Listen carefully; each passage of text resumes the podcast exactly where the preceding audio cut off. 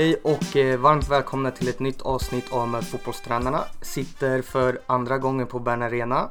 Idag har jag med mig Daniel Bäckström. Varmt välkommen. Tack så mycket. Hur är läget med dig idag? Jag mår bara bra. Vad har ni gjort idag?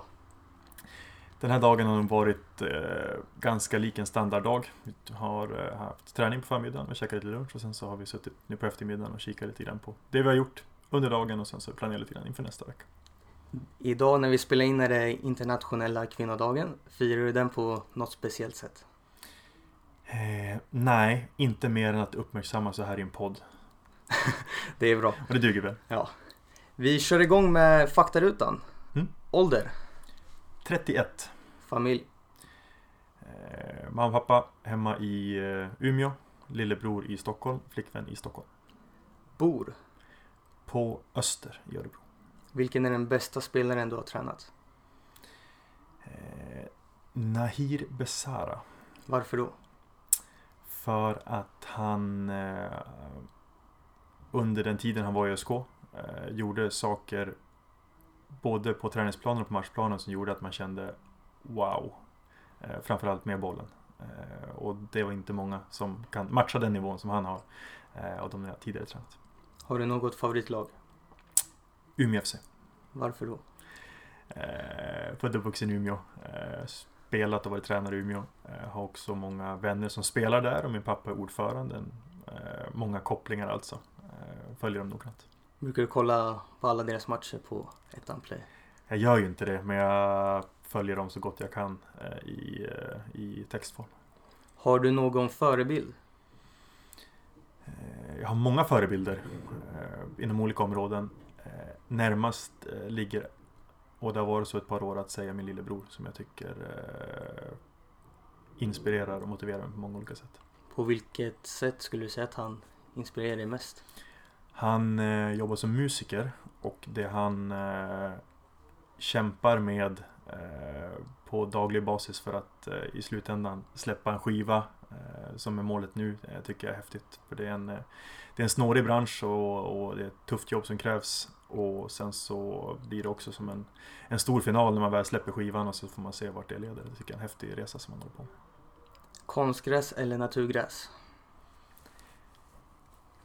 Väljer naturgräs alla dagar i veckan om den är bra. En dålig naturgräsmatta väljer jag bort och då är jag hellre på konstgräset. Kostym eller träningsoverall på match? Eh, trivs just nu väldigt bra i de grejerna vi har eh, här i ÖSK så att eh, jag säger träningsoverall just nu. Har du någon favoritsyssla utanför fotbollen? Eh, jag tycker om att laga mat. Lag- Vad blir det när du lagar mat? Eh, det blir att gå in och leta fram ett recept jag tidigare inte har testat och sen så försöka lösa liksom den utmaningen. Har du något bestämt inför kvällen vad du ska laga? Eh, ikväll så eh, blir det nog en pizza från pizzerian här på hörnet på Bern. Det låter bra. Tror jag också.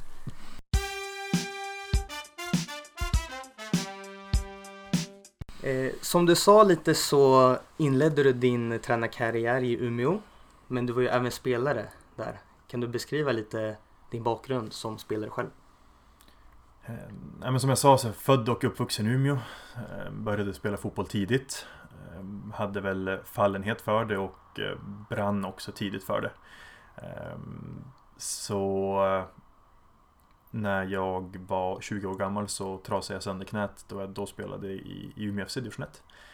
Gjorde väl två, tre säsonger där i ett tappert försök att ta mig tillbaka men eh, lyckades aldrig riktigt. Eh, skadan satte stopp och så blev det väl också naturligt att glida över i en tränarroll. Jag hade väl en, en idé om att jag skulle landa som tränare men det kom 10-15 år tidigare än vad jag kanske hade planerat. Så att eh, eh, det var väl det naturliga steget att gå från, träna, eh, från att vara spelare till att eh, vara tränare för att vara så nära fotbollen som bara möjligt. Hur jobbigt var det att liksom bli tvingad till att avsluta karriären innan man själv har valt det?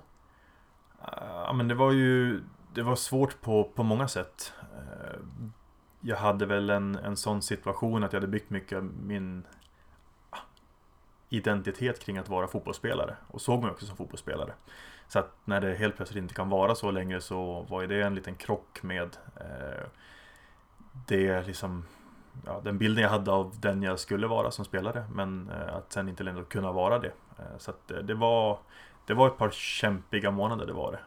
Men som sagt så tror jag att i och med att jag hade den här reservplanen mm, i huvudet om att syssla med tränarrollen och att den liksom, det, det kändes naturligt att det skulle komma naturligt för mig så klarar jag väl ändå den, den utmaningen på ett relativt bra sätt. Eh, vad nu det innebär, men det var väl, det var väl okej. Okay. Vart i Umeå gick du in som ledare? Var det A-laget eller? Eh, när jag slutade spela så var första uppdraget i en division 4-förening som heter Ersmark. Som jag tog hand om tillsammans med en jämnårig eh, eh, kompis som också hade nyligen slutat spela på grund av knäskada. Så vi var två eh, då 21 22-åringar som, som startade i division 4. Eh, och där var jag i två år innan jag klev över tillbaka till Umeå FC där jag hade ett år i, i eh, U19-laget. Hur var det, var det svårt? Jag kan tänka mig att du hade säkert många av dina kompisar som spelare. Hur var det svårt att hålla balansen liksom er emellan? Eh, jag vet inte om jag har känt att det har varit svårt men det har väl alltid varit någonting som jag har vetat om och haft med mig. Eh, när jag var i, i Umeå FCs A-lag så, som precis som du säger, så var jag ju tränare för många av de eh, spelarna som jag också spelat tillsammans med. Så det är klart att det är en lite speciell situation. Men eh, på något sätt så har jag väl, och jag vet kanske inte riktigt exakt hur, men lyckats hålla liksom den balansen. Att å ena sidan vara, vara tränar-Daniel, men å andra sidan också eh, kunna bygga liksom en social eh, ja, säga, ha, ha som ett socialt samspel också med de spelarna som jag liksom bara för något år eller två sedan också var lagkamrat med. Så att, eh, det är väl något som jag har haft med mig egentligen under hela den här eh, perioden jag har uh, varit tränare. Uh, men svårt skulle jag inte säga att jag upplevt det att vara, mer, men liksom, tvingats att vara medveten om det.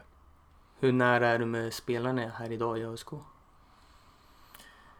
Eh, jag tycker att, eh, och det är ju mycket på grund av att Axel vill att det ska vara så och också själv eh, beter sig på det sättet. Att både, både Axel, jag, Jimmy, Jonas och Peter har en, eh, alltså jobbar för att ha nära relationer till spelarna. Sen så vill vi att de ska vara professionella relationer och vill att det ska vara personliga relationer men kanske inte privata relationer. Eh, och, och jag tycker att Axel som sagt leder, leder oss övriga tränarteamet på, på ett bra sätt. Eh, med tanke på att han å ena sidan står och är vass och skarp i en genomgång eller ute på planen där vi tränar men sen också kan sitta och eh, snacka skit med eh, en spelare nere i omklädningsrummet efter träningen. Mm, och, och liksom att, att eh, ja, jag var inne på det tidigare, att, att hålla liksom koll på balansen däremellan tycker jag Axel gör på ett bra sätt och jag lär mig också mycket utav honom. Och jag tycker att vi, vi allihopa i tränarteamet löser den, den, ja, den grejen på ett rätt, så, ett, ett rätt så bra sätt. Efter eh, du var i Umeå så blev du ju akademichef och tränare i IFK Norrköping. Hur gammal var du då? Flyttade till Norrköping när jag, året jag fyllde 26. Hur kom den kontakten till? Jag hade varit eh, nere i Norrköping två svängar. Eh, ett halvår tidigare och ett år tidigare innan jag blev anställd där. Eh, på studiebesök eh, följde Jan Andersson i Norrköpings A-lag under ja, en plus en vecka. Och sen så fick jag tips om att man sökte en person till den rollen som jag senare eh, lyckades få. Så att jag var nere där på, på två besök och sen så hade vi intervjun och så småningom så, så landade jag det, det jobbet där i Norrköping så jag flyttade dit inför säsongen 2014. Hur var det att studera Jan Andersson? Eh, Janne är ju på många sätt en, en väldigt intressant person och ledare och fotbollstränare. Eh, det som var häftigt att se var ju den utvecklingen som var i och med att Norrköping 2014 låg och sladdade i botten under egentligen, ja inte riktigt hela året men stora delar av året.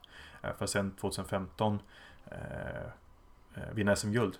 Och att få vara i en klubb som gör en sån resa och också då följa Janne på nära håll Eh, hur han utvecklade sitt, sitt ledarskap och sitt, eh, sin, sin fotbollstränarprofil eh, är ju förstås häftigt. Jag är jätteglad att jag fick vara med i liksom den processen och i den, den delen av, av IFKs historia. Och ja, jag hyser stor respekt för Janne utifrån eh, det som hände i Norrköping, hur han har skött landslaget under de här senaste åren utifrån som sagt hur han leder med eh, fasta principer men också ett, eh, alltså ett, en, en värme och, och, en trygghet som, som är häftig. Och sen så står han ju också för en fotboll. Jag tycker han har utvecklat sitt sätt att spela fotboll på ett, eh, ett coolt sätt också. Eh, och har ju liksom med det han gjorde i Norrköping, framförallt under 2015, smittat, som jag ser det, många lag. Eh, även här i Allsvenskan utifrån hur han plockar lite grann med utgångspositionerna. Hur de har verkligen satt ett spel som han passar bollen i Norrköping som också lever kvar nu efter att han har lämnat. Hur såg eh, akademiverksamheten ut när du kom in? I Norrköping? Mm. Eh, Norrköping har en eh, Eh, akademiverksamhet där man eh, har eh, de yngsta grabbarna som kommer in i Borgskolan när de är fem år gamla och sen så spelar då, ja, när jag kom in då, de äldsta spelarna i U19-laget. Ehm, sen så gjordes vissa förändringar där man startade ett samarbete med Norrköpingsklubben IF Sylvia ehm, som ja, har varit igång sedan 2013 kan man säga. Sen så gjorde vi några justeringar där under tiden. Men, men en, en ganska stor verksamhet utifrån eh, spridningen av åldrar och sen också har man väl en eh, ganska så bred bas upp till kan säga U14-nivån där eh, många spelare är med i verksamheten eh, upp till dess. Och sen så gör, gjordes det också en, en gallring så smal man av mot toppen när grabbarna blev 17, 18, 19 kan man säga. Du nämnde där lite om Sylvia. Du tog även över som huvudtränare där. Mm. Hur eh, valde ni att spela med era U19-spelare där då istället för i en U19-serie? Eh, vi hade en situation då att eh, Sylvia var i division 1 och åkte ur division 1 eh, inför säsongen 2015. Och det tömdes egentligen alla, den truppen tömdes på spelare. Och sen i och med att det då fanns ett samarbete sedan tidigare så tog beslutet att vi flyttade U19-laget, IFKs U19-lag in i Sylvias A-lag. Och tanken med det här var att eh, de spelarna som då var U19-mässiga, 17, 18, 19 år gamla, skulle få en chans att få spela seniorfotboll på division 2-nivå. Eh, som ett test att eh, också då jämföra och ställa mot att fortsätta spela U19-fotboll. Och det man kan säga är väl att det var lyckat utifrån det vi trodde skulle hända. Att eh, man som ung spelare i en, i en eh, ungdomsverksamhet spelar liksom fotboll eh, tills man ja, från U14, U15, U16, U17, U19 och sen så förväntas ta klivet upp i A-lagsfotbollen så har man egentligen kanske inte optimala förutsättningar att spela seniorfotboll i och med att man aldrig tidigare har gjort det. Sen är det såklart många U19-spelare, U17-spelare som får träna med seniorspelare innan man väl börjar spela matcher. Men att det kan vara ett stort steg att gå i matchandet just från eh, ungdoms, när man är ungdomsspelare för att sen bli seniorspelare. Och eh, vi såg en häftig utveckling på många av de här unga grabbarna. Eh, I och med att det blev en annan typ av matcher. Eh, kanske inte alltid lika välspelade matcher utifrån liksom, tekniska färdigheterna men det finns ett taktiskt element eh, i seniorfotbollen som, som kanske inte alltid finns i ungdomsfotbollen och sen också att vi fick spela skarpa matcher som handlar om poäng. Eh, och där det som det var när vi hade de här grabbarna som var 17, 18, 19 det handlade om att hålla sig kvar i serien. Och det tror jag eh, var eh, gav häftiga och nyttiga erfarenheter för de här killarna. Det som också var en styrka med det upplägget var att vi kunde behålla spelarna lite längre än att eh, som det generellt kanske ser ut, man, man släpps av sin klubb då man eh, blir 19 år eller 20 år för att man inte tagit sig upp i A-laget. Nu kunde vi behålla ett par av de här grabbarna när de var 19 och när de var 20 och kanske också när de var 21. För att alla kunde inte, liksom, eh, som vi har Arvid Brorsson här i ÖSK som ett bra exempel som spelar allsvenskt året man fyller 18. Alla unga spelare klarar inte det.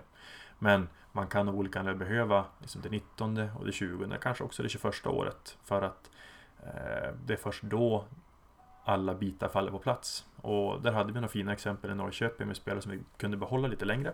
Och sen som eh, ja, ett år eller två senare slogs in i Norrköpings A-lag. Eh, och hade vi inte haft Sylvia att samarbeta med så hade vi antagligen släppt de här grabbarna tidigare. Och då hade de aldrig tagits upp i IFKs A-lag. Så att, eh, eh, dels nyttigt att spela de här matcherna.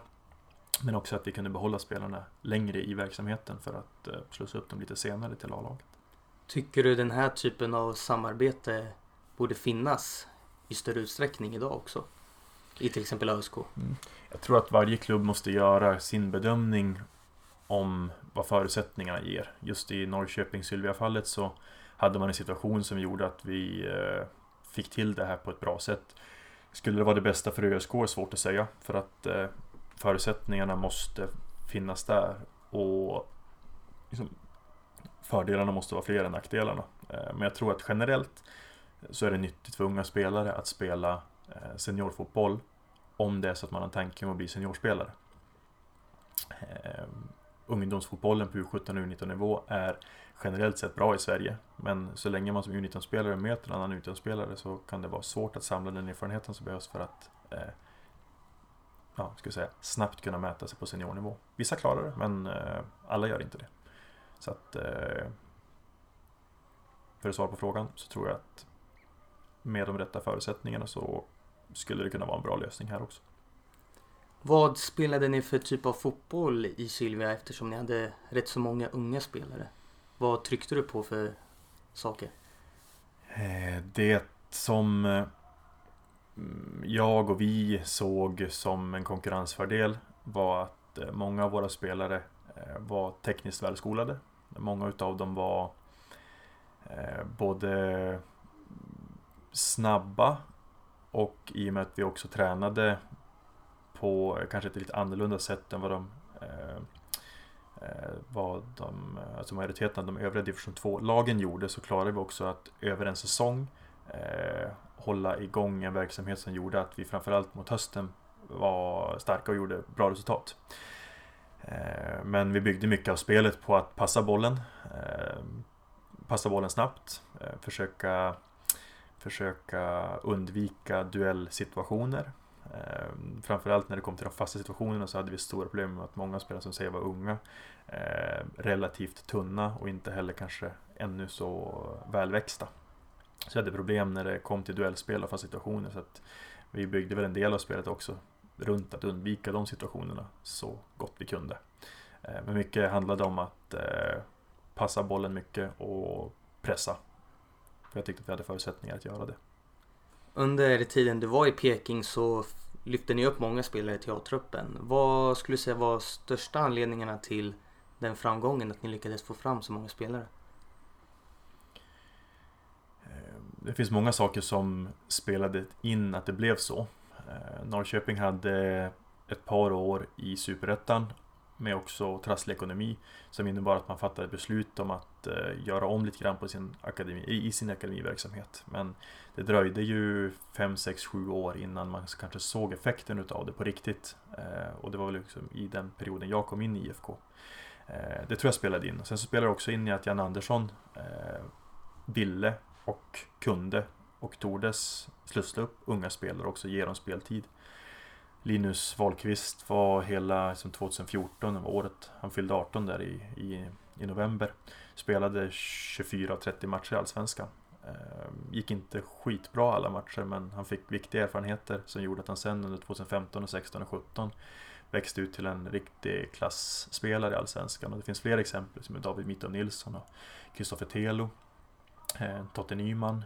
Eh, och sen så har det ju rasslat på sen med Filip Dagerstål och Henrik Kastrién, Teki, Erik Smith. Eh, och det vi väl också kanske kände lite grann, vi som jobbade på akademisidan, är att när en ung spelare lyckas ta sig upp i ett A-lag och faktiskt också göra effekt där så motiverar det också de grabbarna som är ett eller två eller tre år yngre och jag tror att vi också på ett ganska bra sätt eh, lyckades förmedla det neråt. Att eh, grabbar som spelar i, i U16-laget kan se att en tre eller fyra år äldre spelare tar sig in i A-truppen och också eh, får ta del av den spelarens erfarenheter och, och förstå att det kan verka, alltså det är en lång väg upp men den kanske inte är så lång som det alltid eh, verkar vara. Eh, ja, det går att prata jättelänge om det här, sagt, det finns många faktorer men det är väl de tre grejerna som jag alltså ligger närmast till hands att, att lyfta fram.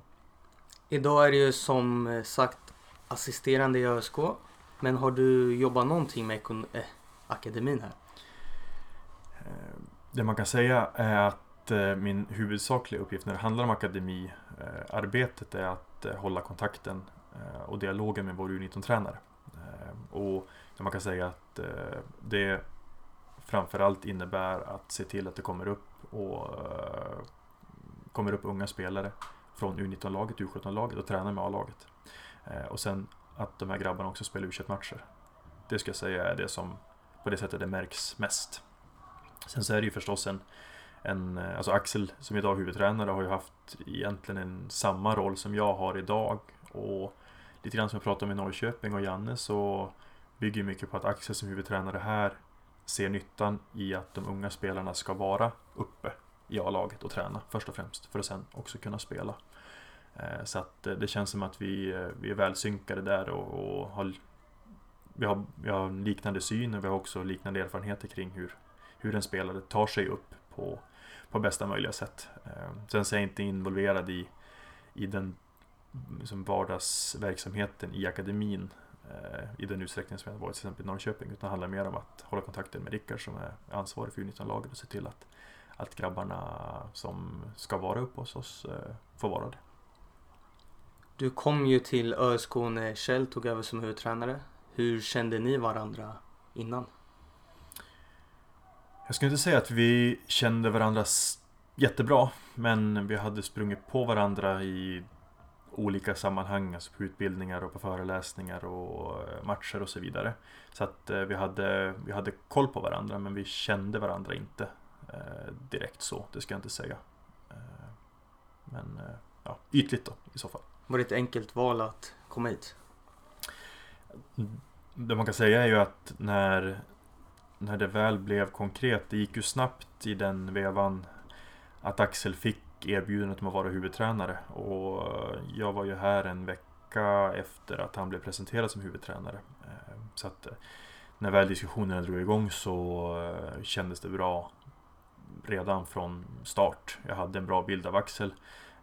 Fick ett bra intryck i de samtalen som jag hade med Simon Åström som är VD och, Magnus Sköldmark som är sportchef. Och, och, ja, det gick snabbt men redan från första början så kändes det som att det skulle bli bra. Och det tycker jag också att det har blivit. Hur är det att jobba i Axels tränarteam? Det är utvecklande och det är jävligt roligt. Eh, jag tycker att Axel eh, Axel eh, skapar en situation där eh, jag får både se och lära eh, av honom. Eh, och eh, i och med att han är en skicklig fotbollstränare så finns det liksom varje dag någonting där man känner att, att jag kan plocka med mig. Men å andra sidan så är han också duktig på att skapa delaktighet och involvera och jag känner också att jag har dels några ansvarsområden som jag verkligen får jobba hårt för att eh, att, utveckla. Eh, och också så tycker jag att den är öppen för att eh, ta in liksom, eller hålla diskussioner, bolla idéer och alltså att jag, som jag sa på det sättet också känner mig väldigt delaktig i den här processen. Så att både intressant utifrån att se och lära och utvecklas på det sättet men också utvecklas genom att känna ansvar och delaktighet. Vilka speciella områden har du ansvar över? Just nu så jobbar jag mycket med eh, den individuella feedbacken till eh, framförallt utespelarna. Eh, både kopplat till, till matcherna och träningarna. Och sen så jobbar jag med de, de fasta situationerna. Både analysen av våra fasta och motståndarnas fasta inför och efter matcher. Det kan man säga att jag Det är mina största ansvarsområden. Hur ser feedbacken ut till spelarna? Hur tycker du man bäst ger kritik? Eh, om man svarar på första frågan om hur feedbacken ser ut så kan man väl säga att eh, mycket, eller startpunkten är förväntningar eh, och förutsättningar och att vi kan berätta för, säg Daniel Björnqvist att det är det här vi förväntar oss ska hända i den Alltså när du spelar i positionen som höger wingback i anfallsspel och försvarsspel och i omställningarna. Eh, och sen så när det när, liksom det, när den ramen är tydlig så jobbar vi mycket med eh, video för att eh, eller mycket, jobbar vi mycket med video i feedbacksamtalen. I och med att en bild eller en videosekvens oftast innebär att det blir lättare att ha någonting att prata runt. Och det inte behöver hamna så mycket i att jag tror att det var så här det såg ut eller jag tycker att. Eh, vi tror att eh, bilder hjälper Eh, till att skapa bättre diskussioner. Så att eh, när, eh, när vi väl har liksom lagt ramen för vad vi tänker att Daja ska jobba med i sin höger wingbacks roll och sen så kan vi dels plocka situationer ute på träningsplanen men också på matchplanen. Antingen direkt när det händer eller sen på video efterhand så, så kan nog eh, samtalet eh, ibland landa i att eh, det här gjorde du bra. Eller så landar det i att det här måste du göra bättre. Så att eh, jag tror att det, det, det beror lite grann på i slutändan eh, vilken spelare du pratar om, vilket skede av spelet och, och också liksom kontexten i övrigt. Om det landar i att eh, fortsätta göra det här eller tänk på det här nästa gång. Du är ganska aktiv på Twitter och eh, du har lagt ut en del videos när spelarna ger tummen upp till varandra och high fives. Hur jobbar ni med hur man ska bete sig mot varandra ute på planen? Vi tror, eh, och det kan man säga att det finns ju massor av saker att prioritera. Eh, att träna på, att prata om, att eh, analysera. Massor med saker. Eh, vi tror att en sak eh, som är viktigt för just oss Eh, är att eh, skapa en miljö där eh, spelarna känner en, en, eh, en sammanhållning och där man beter sig på ett schysst sätt mot varandra.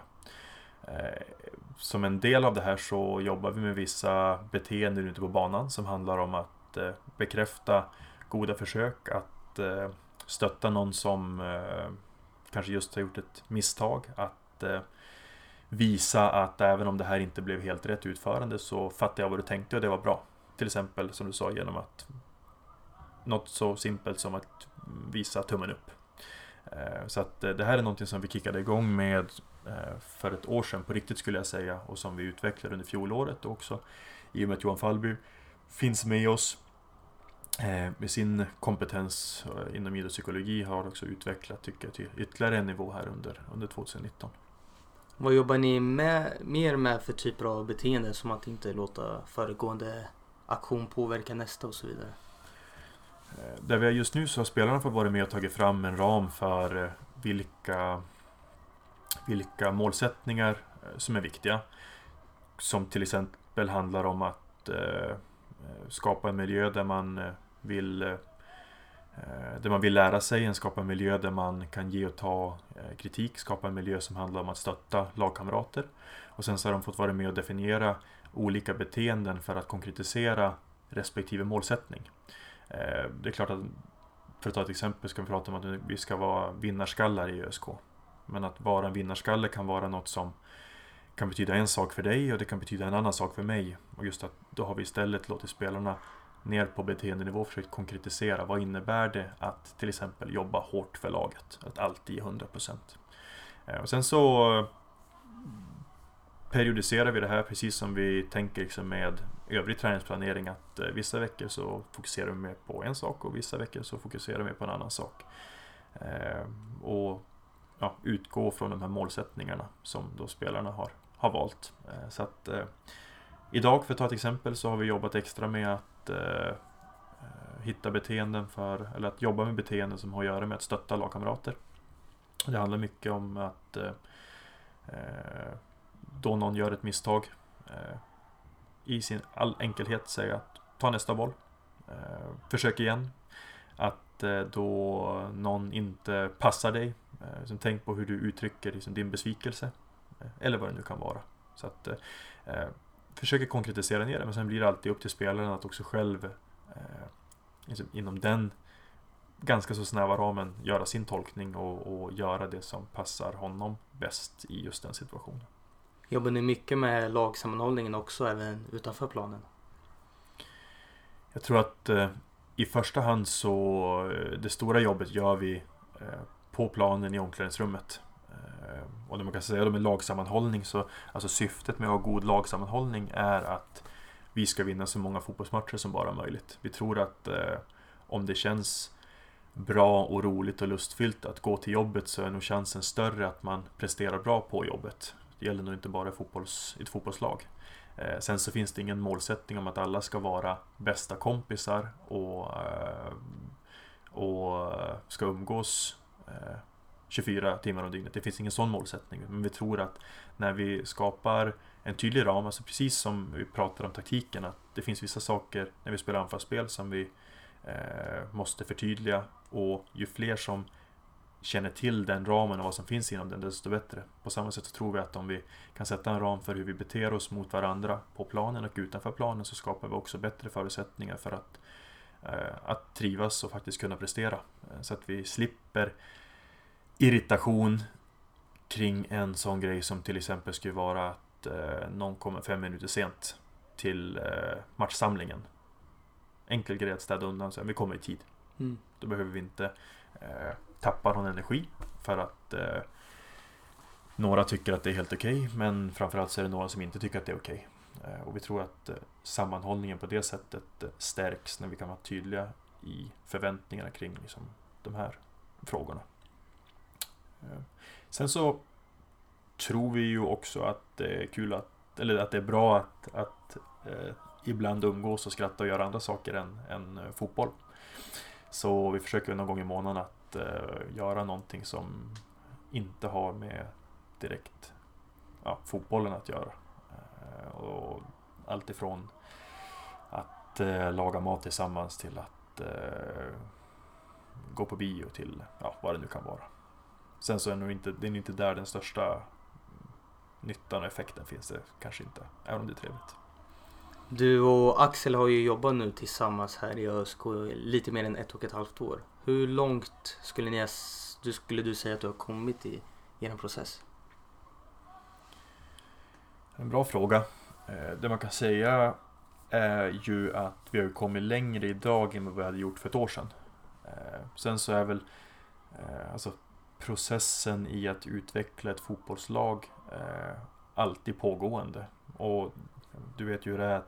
Skulle vi, skulle vi vinna med 5-0 i helgen så skulle det kännas som att vi kom jättelångt i processen. Skulle vi förlora med 5-0 skulle det kännas som att vi är tillbaka på ruta ett. Och mm. så är det väl för alla. Eh, det jag tycker eh, känns eh, bra är att när vi tittar liksom på de sakerna som vi gör idag jämfört med de sakerna som vi gjorde för ett år sedan eller ett och ett halvt år sedan så tycker jag att det är mer kvalitet i det vi gör. Jag tycker att vi har testat oss fram till en alltså modell inom många områden som idag är bättre än vad den var för, som sagt, ett eller ett och ett halvt år sedan om man tittar tillbaka. Samtidigt som vi också hela tiden fattar att eh, alla andra 15 allsvenska lag också jobbar med sin process och vill utveckla saker. Så att det är inte så att vi kan titta på det vi har nu och säga att det här är, det här är bra nog. Och sen så spelar vi av 2019 utan att vi vet ju om att vi måste komma hit och pressa varenda dag. Eh, vända och vrida liksom på allt det vi gör egentligen. Eh, I syfte att eh, hela tiden göra lite bättre. Precis på samma sätt som vi egentligen vill att våra spelare ska tänka. Så att, eh, hur långt har vi kommit i processen? Svårt att säga. Eh, men jag tycker att processen är på väg i rätt riktning i alla fall. Vilka saker har ni velat eh, addera till ett spel till den här säsongen? Um, jag tror att uh, det, vi, det vi gör nu påminner ganska mycket om där vi avslutade Eh, hösten framförallt i fjol. Eh, sen är det klart att vi med vissa Alltså vissa spelare har försvunnit, vissa spelare har kommit in. Så förändras liksom förutsättningarna också för hur, eh, hur vi kan spela. Av olika anledningar, beroende på spelarnas profiler. Men, men hela tiden så försöker vi ju...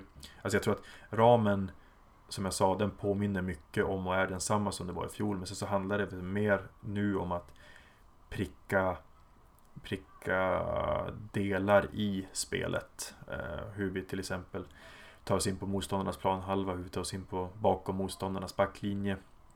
Hur vi kan växla höjden i försvarsspelet från att ligga försvara lägre till att eh, vid rätt signal lyfta, eh, lyfta laget och sen också pressa på, pressa på bollar som går bakåt, bort från vårat mål. Eh, eh, det blir generella svar nu men det är också där vi är.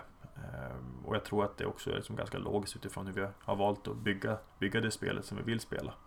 Ehm, eh, också utifrån, också ska ta med det, prata om omställningsspelet, att, att eh, ännu snabbare kunna ta sig in på motståndarnas planhalva och därifrån besluta om det ska försöka skapa måltjänst eller om det är att prioritera bollinnehavet. Eh, och också. Sen när vi tappar bollen, eh, så strategierna, metoderna för att snabbt vinna tillbaka den. Så att, eh, jag, jag lämnar liksom inga kanske specifika svar här utan vi, jobb, vi jobbar med spelet. Eh, och eh, det kommer nog, för Axel är sån och jag är också sån, att det kommer alltid kännas som att det finns, finns delar att jobba med i, i oavsett skedet. Eh, så det är där vi är nu i alla fall. Du har ju gjort en hel del studiebesök. Du nämnde bland annat Norrköping men du har också varit lite i Tyskland i bland annat Schalke och i Danmark i Nordsjälland. Vad har du tagit med dig från de besöken om vi kan börja med ditt besök i mm. Schalke? Jag tror att eh, eh, syftet med att åka och se andra, eh, andra platser och miljöer än där man själv går i vardagen eh, är att Alltså dels funkar det som inspiration, man får se andra platser, man får träffa nya människor. När det handlar om fotbollen så är det ju att du också får se hur andra lag och andra klubbar bedriver sin verksamhet. Sen är det väl alltid så när man åker iväg på ett besök så är det svårt att veta på förhand vad kommer jag få med mig nu. Eh, nu har jag varit iväg på, på ett antal resor. Eh, ja, Danmark, i Tyskland, i Spanien, i England. Eh, och, och förutsättningarna är som alltid olika. Eh, jag, jag, tror att när man, när man är iväg på en sån här grej så blir det väl också, alltså jag tänk om att man kan jämföra det med om du går in i, eh, i butiken nere på stan, liksom, du går på, vad vet jag, Åhléns eller eh, MQ eller på Telia-butiken liksom så ja, men det funkar ju ungefär på samma sätt. Eh, men alla butiker har sin, liksom, sina olika inriktningar och sina, sina olika sätt att göra liksom, sin business på. Och det är väl mm. också så när man åker till en fotbollsklubb. Oavsett om det är liksom i Sverige eller om det är utomlands så, så bedrivs ju verksamheterna på olika sätt men kärnan är alltid fotbollen. Och det tycker jag att när man är i till exempel en klubb, alltså en storklubb som Schalke är så, så finns det enorma förutsättningar och resurserna är så stora. Eh, det finns så många som jobbar runt omkring klubben och anläggningen är gigantisk. Men i slutändan så eh, sitter ju även tränarna i Schalke och pratar om vad ska vi träna på idag? Och vilka är skadade? Och vilka ska spela till helgen? Mm. Eh, så i slutändan så landar alltid i en fotbollsdiskussion. Och det tycker jag är härligt. Eh, eh, jag, var, jag var i förra veckan i London i, i Brentford, i Tottenham, i Arsenal. Där både Tottenham och Arsenal är alltså, som vi alla vet, monsterklubbar. Och det finns allt. De har precis allt man kan önska. I Brentford så satt de i baracker Eh, hade liksom fyra träningsplaner eh, och ja, det var, de har bara U23-lag och ett A-lag. Eh, men det är också någonstans fint tycker jag, de kontrasterna att förstå att oavsett om du är i Arsenal som har byggt en anläggning för eh, 2 miljarder kronor och Brentford som sitter sagt i sina, i sina skjul så ska de prata fotboll. Eh, och det är väl det tror jag som eh, har slagit mig flest gånger när jag varit iväg. Eh, och sett liksom andra miljöer. För det är i slutändan det det handlar om. Det tycker jag är fint. I eh, Nordsjälland som du bland annat har besökt så har de ju samma arbetssätt genom hela klubben. Vad, hur ser du på det? Tror du att det skulle kunna funka även här i Sverige också? Mm. Jag tror, ja alltså absolut. Eh, det Nordsjälland har gjort med sin modell är ju eh, häftigt utifrån att de verkligen jobbar för att trycka upp egenfostrade unga spelare i A-laget. De spelar ju idag med Alltså inte ett, de spelar inte med ett juniorlag i, i Superligan, men nästintill. Och eh, det är lite grann som jag eh, pratade om i, i fallet med Norrköping till exempel. Att man, man, man, man, får bestämma sig för en väg som man tror är bäst för sin klubb. Och sen så när de ledande personerna vågar stå fast vid att nu ska vi göra på ett visst sätt som man gjort i Nordsjälland nu under x antal år så, så har ju också den modellen verkligen fått fäste. Eh, sen om det, alltså det finns så många olika sätt att bedriva sin verksamhet på, både liksom i klubbperspektivet men också på A-lag och akademisidan. Och här har ju Nordsjälland fått ihop en, en häftig koppling mellan akademi och A-lag. Vilket också verkligen har liksom gett dem resultat. Eh, en reflektion som jag har när jag eh, pratar om dem är just att de har, alltså mycket handlar om tränarnas kompetens och tränarnas samarbetsförmåga. Eh, för eh, alltså, de vill spela på ett visst sätt i Nordsjällands A-lag och att det då också blir logiskt att utbilda akademispelare i Nordsjälland på samma sätt. Eh, alltså det finns ju en logik i det. Har du, jag vet inte, jag vet inte vem det var som sa det men om du har en om du har en en firma en snickerifirma liksom då är det ju logiska liksom att rekrytera människor som har utbildat sig till snickare rekrytera inte jurister eller läkare kan du plocka spelare snedstreck personal från en verksamhet som är väldigt lik din, din, din A-lagsverksamhet så, så finns ju liksom det är rimligtvis bättre förutsättningar att de här spelarna snabbt ska kunna anpassa sig. Jag vet man tränare i Nordsjälland som sa det att när, när vi slussar upp en spelare från akademin till A-laget så behöver den spelaren inte fokusera någonting på att lära sig mer om hur han ska spela fotbollen. Det enda han behöver vänja sig vid är tempot. För det är bara det som skiljer. Eh, han har gjort samma saker på principnivå i akademin som han nu förväntas göra i A-laget. Eh, vilket innebär att eh, det enda han behöver lösa på en högre nivå är ett högre tempo. Och jag tycker att det finns någonting fint i det resonemanget. Sen är det inte det, den modellen är inte för alla. Och det är långt ifrån alla klubbar som resonerar som Nordsjälland gör att A-laget i princip endast ska bestå av egna, alltså egenfostrade spelare. Eh, men för dem funkar det väldigt bra och det är också det är, det är häftigt att se när, när det lyckas som, som de har gjort. Har du något, tagit med dig något speciellt från något annat besök du har gjort som du skulle vilja berätta om?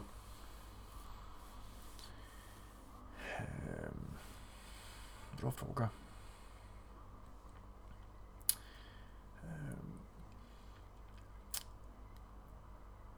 Någonting som... Eh, ja, jag hänvisar tillbaka till... Eh, jag hade en dag i Arsenal förra veckan bara.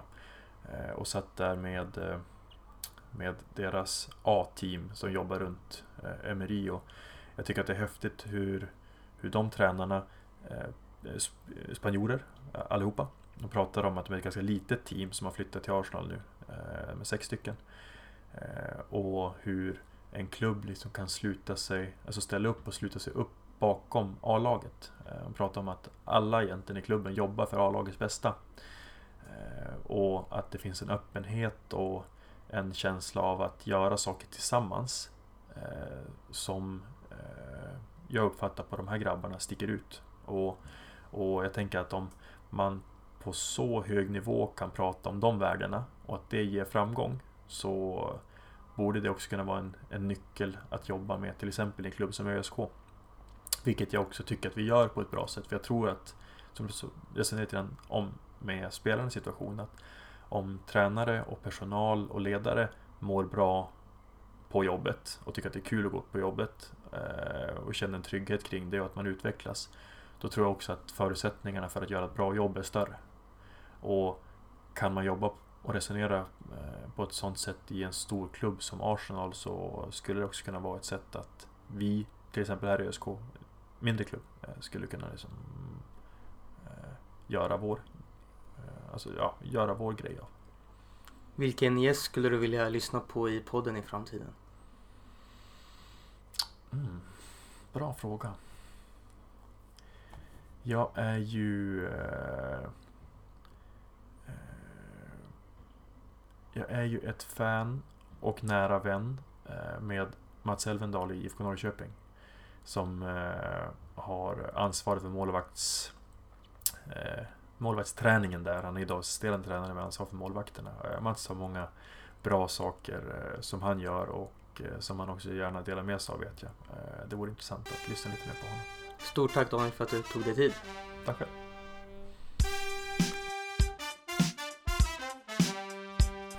Stort tack för att du har lyssnat på avsnittet. Glöm inte att prenumerera och följa podden på Twitter och Facebook.